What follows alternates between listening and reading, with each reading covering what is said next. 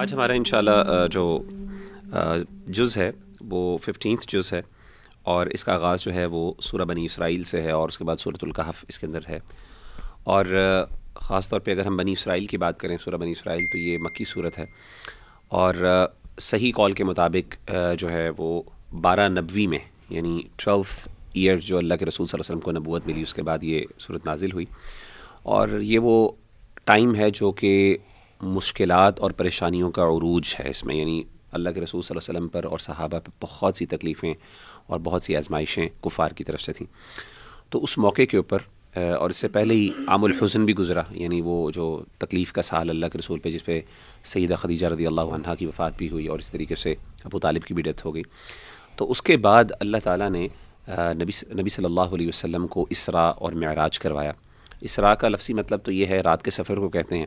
اور یعنی اس کو سورہ اسراء اس لیے کہتے ہیں کیونکہ اللہ کے رسول صلی اللہ علیہ وسلم کا جو سفر کا آغاز تھا وہ بیسکلی سب سے پہلے مکہ سے ہوا بیت المقدس تک اور اس کے بعد پھر وہاں سے معراج ہوا یعنی عروج ہوا اللہ کے رسول صلی اللہ علیہ وسلم کو جس میں ساتوں آسمانوں کی سیر ہوئی۔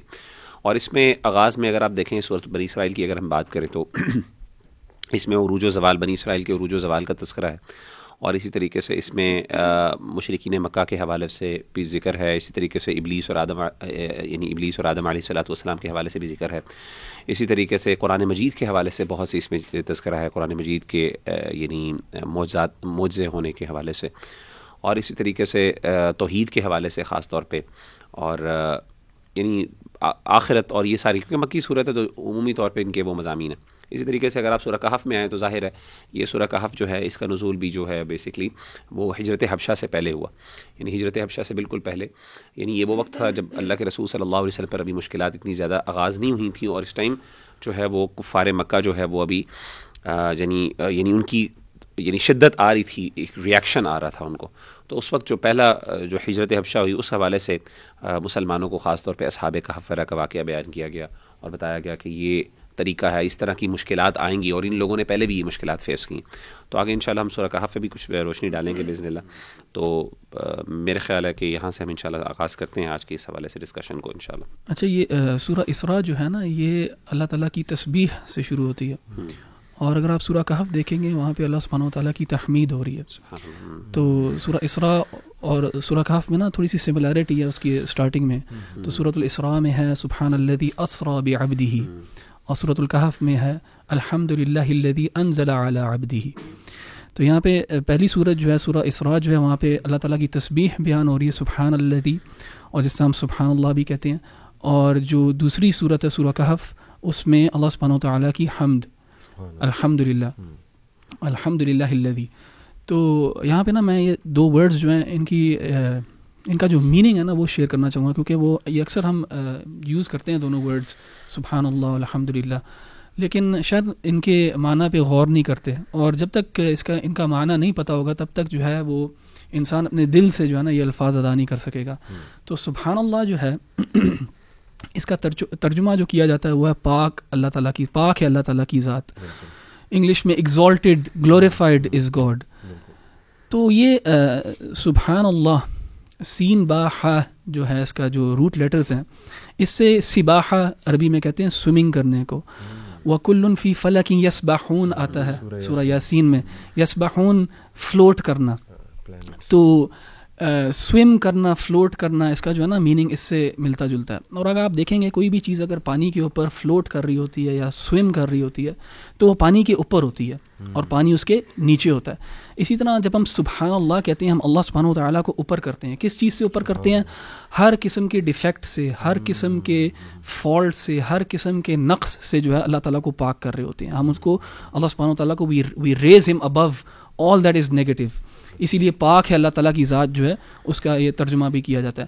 اگر آپ میتھمیٹکس میں آپ کو یاد ہوگا ایک ہوتا تھا جی ایکس ایکسس ایکس ایکس یہ والا ہوتا تھا کون سا ہاریزونٹل ایکس ایکسس اور وائی ایکسس تو آپ اگر سمجھیں کہ وائی ایکسس کے اوپر جو ہے پازیٹیو اور نیگیٹو کوالٹیز ہیں تو جب آپ سبحان اللہ کہتے ہیں تو آپ نیگیٹو کوالٹی ساری نگیٹ کر دیتے ہیں۔ اللہ سبحانہ تعالیٰ کو آپ کم از کم جو ہے نا وائی ایکسس کے اوپر زیرو کے اوپر لے کے آتے ہیں۔ اور جب الحمد للہ کہتے ہیں تو اللہ تعالیٰ کی تعریف بیان کرتی ہیں اور اس گراف کو نا آپ اوپر کرتے ہیں۔ اور جب اللہ اللہ اکبر کہتے ہیں آپ اس گراف کو جتنا اوپر وہ جا سکتا ہے سب سے اوپر لے جاتے ہیں۔ تو سبحان اللہ جو ہے وہ اللہ تعالیٰ کی پاکیزگی بیان کرنا کہ Allah is free from all defects all negativities اور کوئی بھی انسان کوئی بھی کریشن جو ہے وہ یہ کلیم نہیں کر سکتی۔ کیونکہ ہر کریشن میں ہر مخلوق میں اللہ تعالیٰ کی کوئی نہ کوئی ڈیفیکٹس کوئی نہ کوئی ڈیفیشنسیز ہیں۔ تو سبحان اللہ جب انسان سبحان اللہ کیا تو یہ دل میں محسوس کر کے کیا ہے کہ وہ کہہ کیا رہا ہے کہ اللہ سبحانہ و تعالیٰ کی پاکیزگی بیان کر رہا ہے۔ اور دیکھیں یہ جو ذکر ہیں اذکار جو ہیں یہ محض الفاظ نہیں ہیں۔ These words carry deep meanings and پہلے اگر ہم پہلا اسٹیپ یہ ہے کہ اگر ہم ان کے میننگس کو سمجھیں گے پھر ان میننگس کے ساتھ جو جذبہ دل میں پیدا ہونا چاہیے وہ جذبہ دل میں ہوگا اور پھر ان کو ادا کریں گے پھر ہی ان کا جو ہے نا اصل اثر ہوگا ہمارے اوپر۔ تو سبحان اللہ کا تو یہ مطلب ہے الحمد جو ہے اللہ سبحانہ و تعالیٰ کی تعریف ہے۔ اور اکثر لوگوں کو پتہ ہوتا ہے کہ اس میں ہم اللہ سبحانہ و تعالیٰ کی تعریف کرتے ہیں۔ لیکن عربی میں ایک اور تعریف کا بھی لفظ اس کو مدح کہتے ہیں۔ میم دال ہا مدح۔ اچھا مدح جو ہے وہ تعریف ہے لیکن وہ محض کوئی بھی تعریف ہو سکتی ہے جس کے اندر حب نہیں ہوگا ضروری۔ یعنی جس کے اندر لو جو ہے ایک اسینشیل کریکٹرسٹک نہیں ہے۔ میرا ایک باس ہو سکتا ہے میرا سپیریئر ہو سکتا ہے میرا دوست ہو سکتا ہے جس سے مجھے محبت نہیں ہے جو مجھے برا لگتا ہے شاید لیکن میں اس کی تعریف کرتا ہوں۔ تو وہ مدح ہوگی وہ حمد نہیں ہوگی۔ ہم جو ہے اس کے اندر جو ہے نا محبت ہے۔ جب آپ اللہ سبحانہ و تعالیٰ کی تعریف کرتے ہیں الحمد للہ کہہ کے تو آپ ایک محبت کے جذبے کے ساتھ کر رہے ہیں اور او انسپائر ہو کے کر رہے ہیں کہ اللہ سبحانہ و تعالیٰ اتنا بڑا ہے اس کی ذات اتنی بڑی ہے اور مجھے اتنی محبت ہے اس سے تو میں الحمد للہ کہتا ہوں اور میں آئی گیو آل پریز ٹو ہم تو یہ جذبات جو ہے نا یہ انسان کو فیل کرنے چاہیے دل میں ان الفاظ کو ادا کرتے وقت۔ اس میں میں ایک اور پوائنٹ ایڈ کروں۔ ماشاء اللہ بہت آپ نے پرفاؤنڈ بات بتائی۔ ایک اور لفظ سے آپ نے مدح کا ذکر کیا نا ایک اور لفظ استعمال ہوتا ہے تعریف کے لیے وہ شکر شکر کا بھی لفظ عام طور پہ المدح الشکر الحمد۔ ہاں جی۔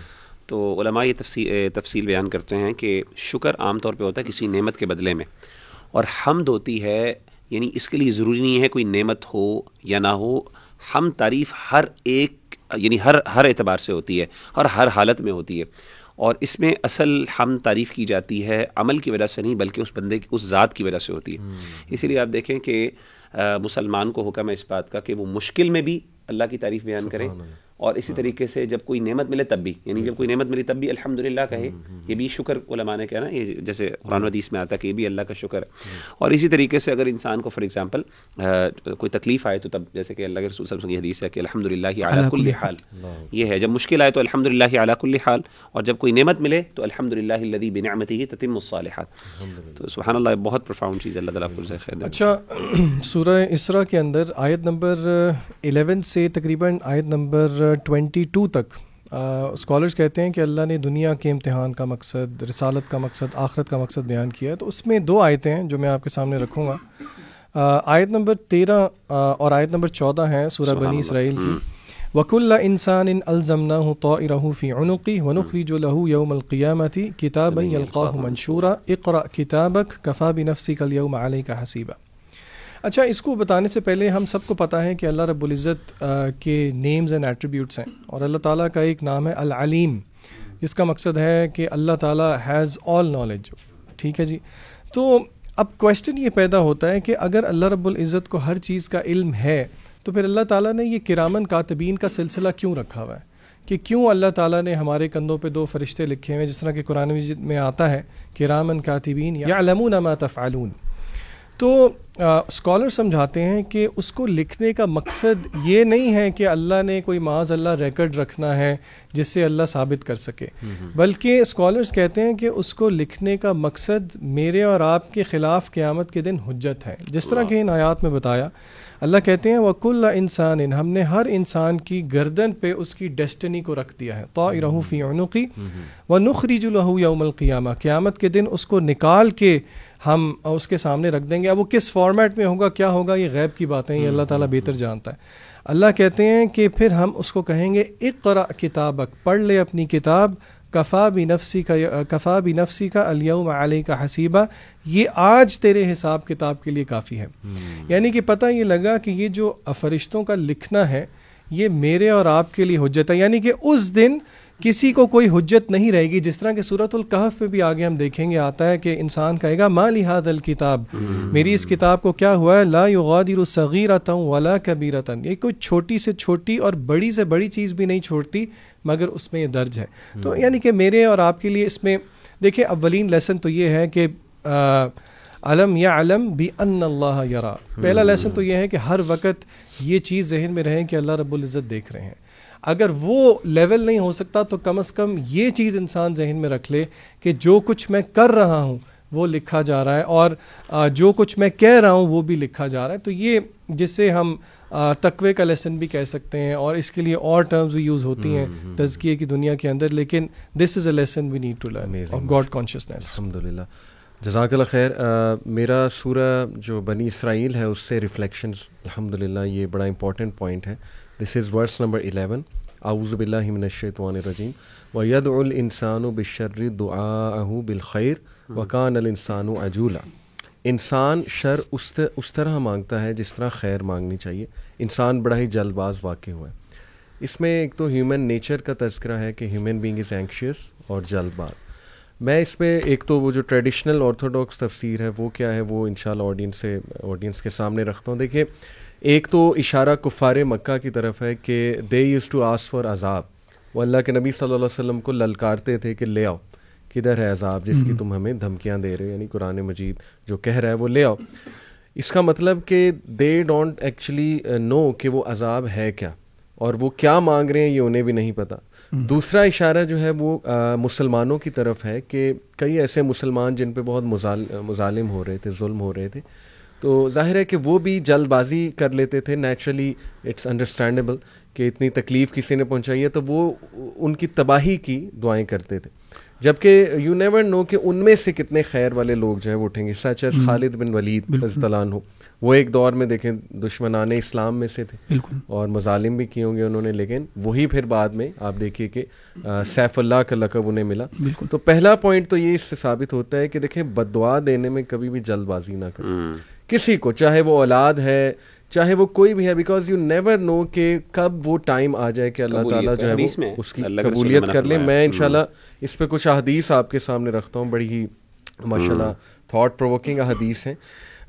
صحیح مسلم کی حدیث ہے کہ نبی اکرم صلی اللہ علیہ وسلم نے فرمایا کہ do not pray against yourself سب سے پہلے اپنے خلاف دعا نہ کرو۔ اور کئی لوگ when they are going through a very tough phase you know جب وہ بہت زیادہ آپ کہہ لیجیے پریشر میں ہے اسٹریس میں ہے یا کوئی انہیں خدا نہ خواستہ ایک ٹیمپرری النیس آ گئی ہے۔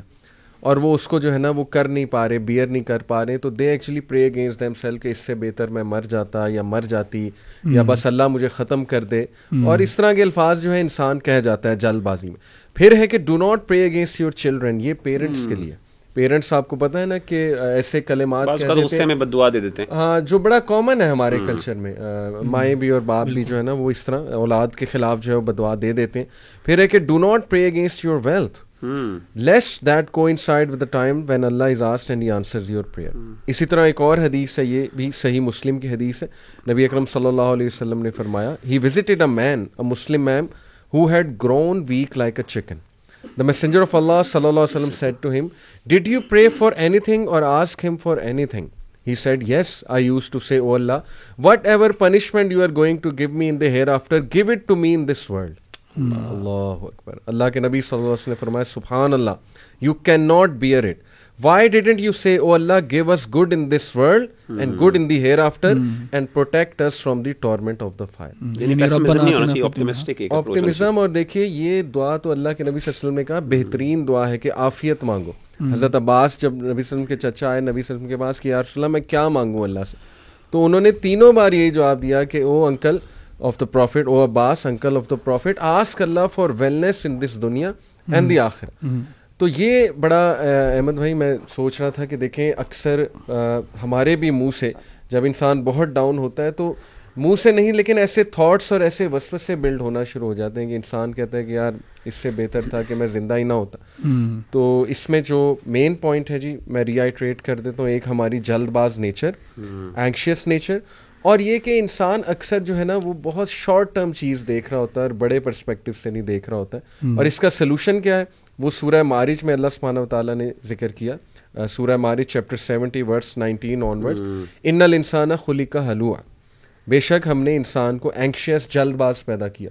ایزا مس الشر جزوا و ایزا مس الخیر منوا جب اسے کوئی شر آتا ہے تو آپے سے باہر ہو جاتا ہے اور جب کوئی خیر آتا ہے تب بھی آپے سے باہر ہو جاتا ہے۔ ال المسلین سوائے ان کے جو نماز ادا کرتے ہیں۔ اس کا مطلب ہے کہ نماز ایکچولی وہ چیز ہے جو ہماری اس اینکشیس نیچر کو چیک میں رکھتا ہے اور پھر یہ کہ نماز کو وقت پہ ادا کرنا اور بہت اچھے طریقے سے ادا کرنا۔ سو دس از مائی ریفلیکشن اچھا علی بھائی جیسے آپ نے کہا نا وکان الانسان عجولا۔ جی۔ تو اس کے ساتھ ہی آگے یعنی آیت نمبر ایٹین میں اللہ تعالیٰ نے دنیا کی زندگی پر ایک کامنٹ کیا ہے۔ اور انٹرسٹنگلی دنیا کی زندگی کے لیے دنیا کے لیے اللہ نے لفظ عاجلہ استعمال کیا۔ سورہ اسراء کی آیت نمبر ایٹین ہے من كان يريد العاجلة عجلنا له فيها ما نشاء لمن نريد ثم جعلنا له جهنم يصلاها مدحورا۔ یعنی اس کا آسان با محاورہ ترجمہ یہ ہے کہ جس بندے نے جلدی کی تمنا کی جس نے ارادہ کیا جس نے چاہا کہ مجھے جلدی مل جائے۔ جلدی سے مراد دنیا یہاں پہ العاجلہ یہ ناؤن ہے۔ عجلنا له فيها ما نشاء۔ ہم اس کو جس قدر ہم چاہتے ہیں یعنی جتنا ہم چاہیں گے اتنا اس کو جلدی دے دیں گے۔ ہاں۔ لیکن آخر میں اس کے لیے جہنم ہوگی جس میں وہ بہت دتکارے ہوئے انداز میں داخل ہوگا۔ تو سبحان اللہ قرآن مجید میں اللہ تعالیٰ نے عاجلہ کو تین جگہوں پہ یہ دنیا کے لیے تین جگہوں پہ یہ لفظ استعمال کیا عاجلہ۔ ایک یہ سورہ بنی اسرائیل میں استعمال کیا دوسرا صوت القیامہ کے اندر ذکر کیا کلّہ بل تحبون العاجلہ و تدرون الآخرہ اور اس طریقے سے سورہ انسان میں انہا اولا یحبون العاجلہ و وراءہم یوما ثقیلا۔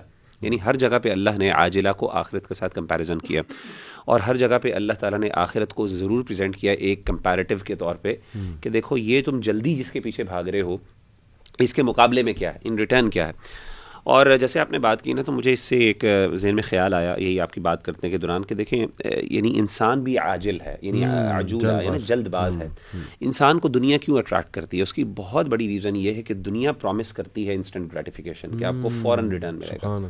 آن دا کانٹری آخرت کا مطلب یہ ہے مؤخر یعنی لیٹ یعنی آخرت کیوں نہیں اٹریکٹ کرتی یا آخرت کیوں ہمیں اتنا زیادہ اپیلنگ نہیں ہوتی ہمارے لیے؟ حالانکہ اللہ نے آخرت میں جنت رکھی ہے۔ آخرت میں یعنی وہ خواتین رکھی ہیں، وہ حوریں رکھی ہیں، سبحان اللہ، جو شاید دنیا کا جو ہے نا بہت زیادہ کوئی عورتوں کو پسند کرنے والا بھی شاید نہ، اگر وہ پڑھ لے اس کی ڈسکرپشن لیکن وہ اس کو نہیں اس کے لیے سیکریفائز کرنے کے لیے تیار۔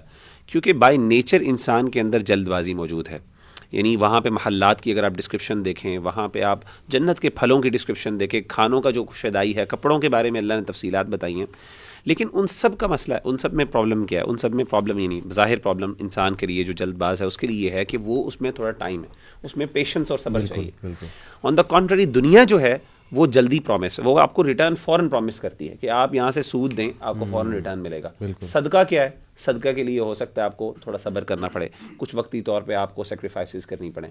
تو ہر چیز میں یہی چیز ہے کہ اگر انسان اپنے نفس پہ کنٹرول کر کے اپنے آپ کو پیشنس اپنے اندر اگر ڈیولپ کر لے اور اپنے آپ کے اندر یہ انسٹنٹ گریٹیفیکیشن کا جو انسان کی کمزوری ہے اس کو اوور کم کر لینا تو میں کہتا ہوں اور دنیا میں بھی میں سمجھتا ہوں کہ دنیا میں بھی بڑے بڑے جو بھی فائدے انسان کو حاصل ہوتے ہیں وہ سب پیشنس ریکوائر کرتے ہیں کبھی بھی وہ جلدی نہیں ملتے۔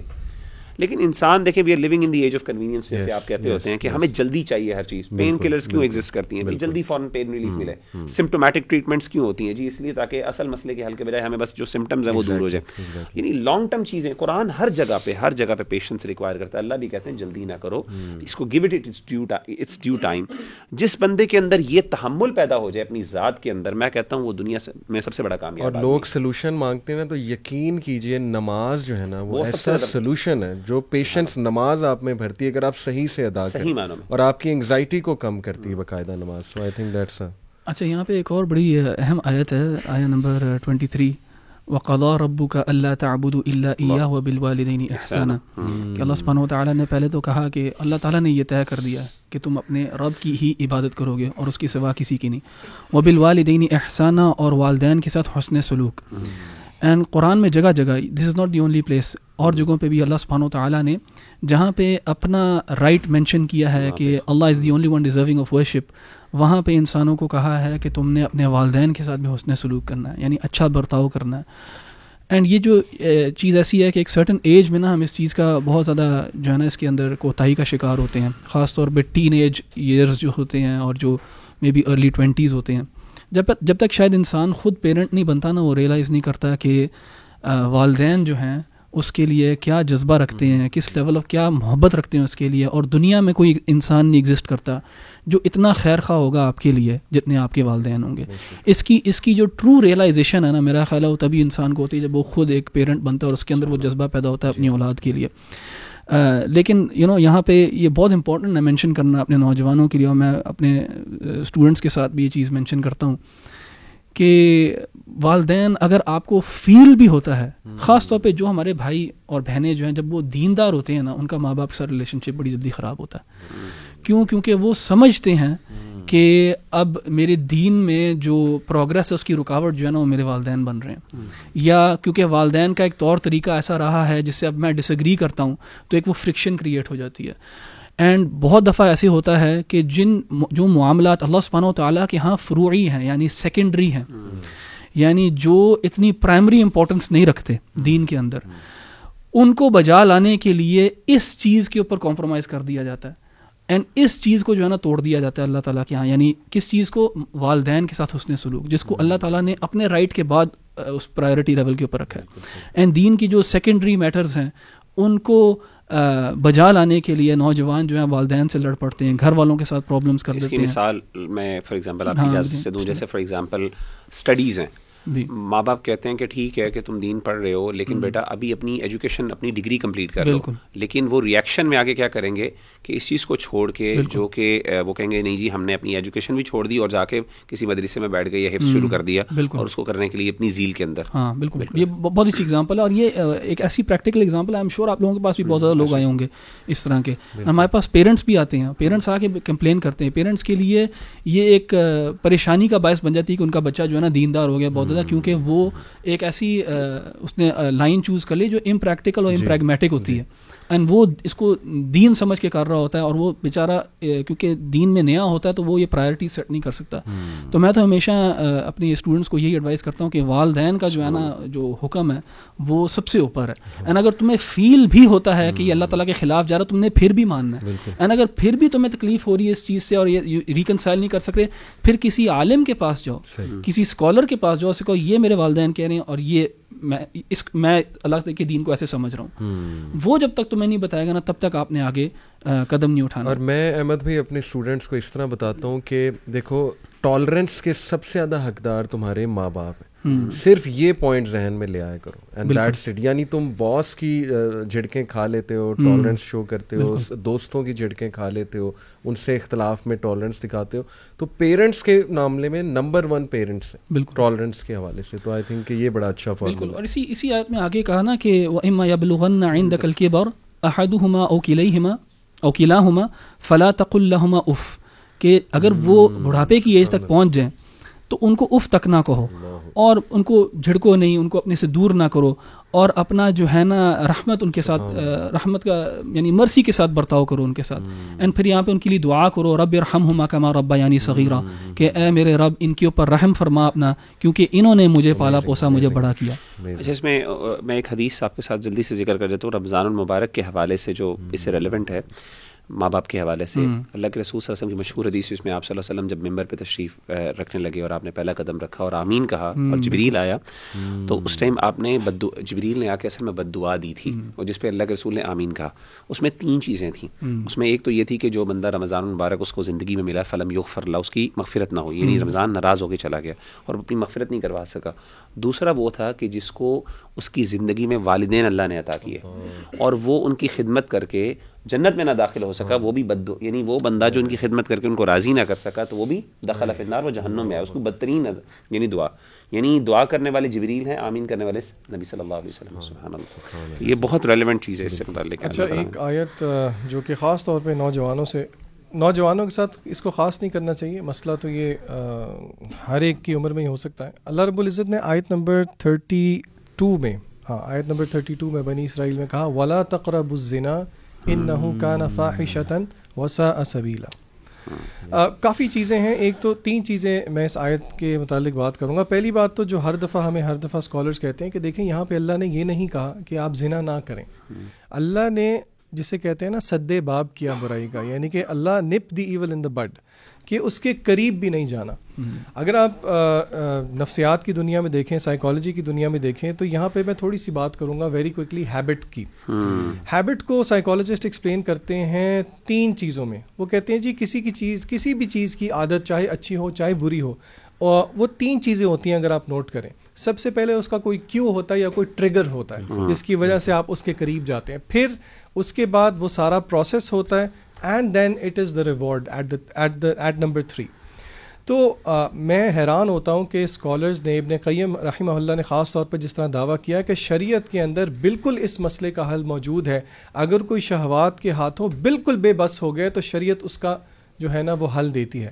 اور اس میں سے ایک حل یہ ہے کہ you cut off the triggers یہاں پہ میں اپنی آڈینس کو کہوں گا، خاص طور پہ سوشل میڈیا کی ایڈکشن جن میں سر فہرست امورالٹی کی، خاص طور پہ پورن ایڈکشن جو ہے، ایک پینڈمک کے طور پہ دنیا کے اندر ہے۔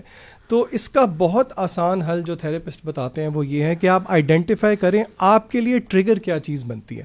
کیونکہ یہ بات ذہن میں رکھیں، کوئی بھی بیٹھ کے ون فائن ڈے کوئی بھی ویب سائٹ کا نام ٹائپ کر کے اس چیز پہ نہیں جاتا۔ ٹریگرز کیا ہوتے ہیں یوزلی لوگوں کے؟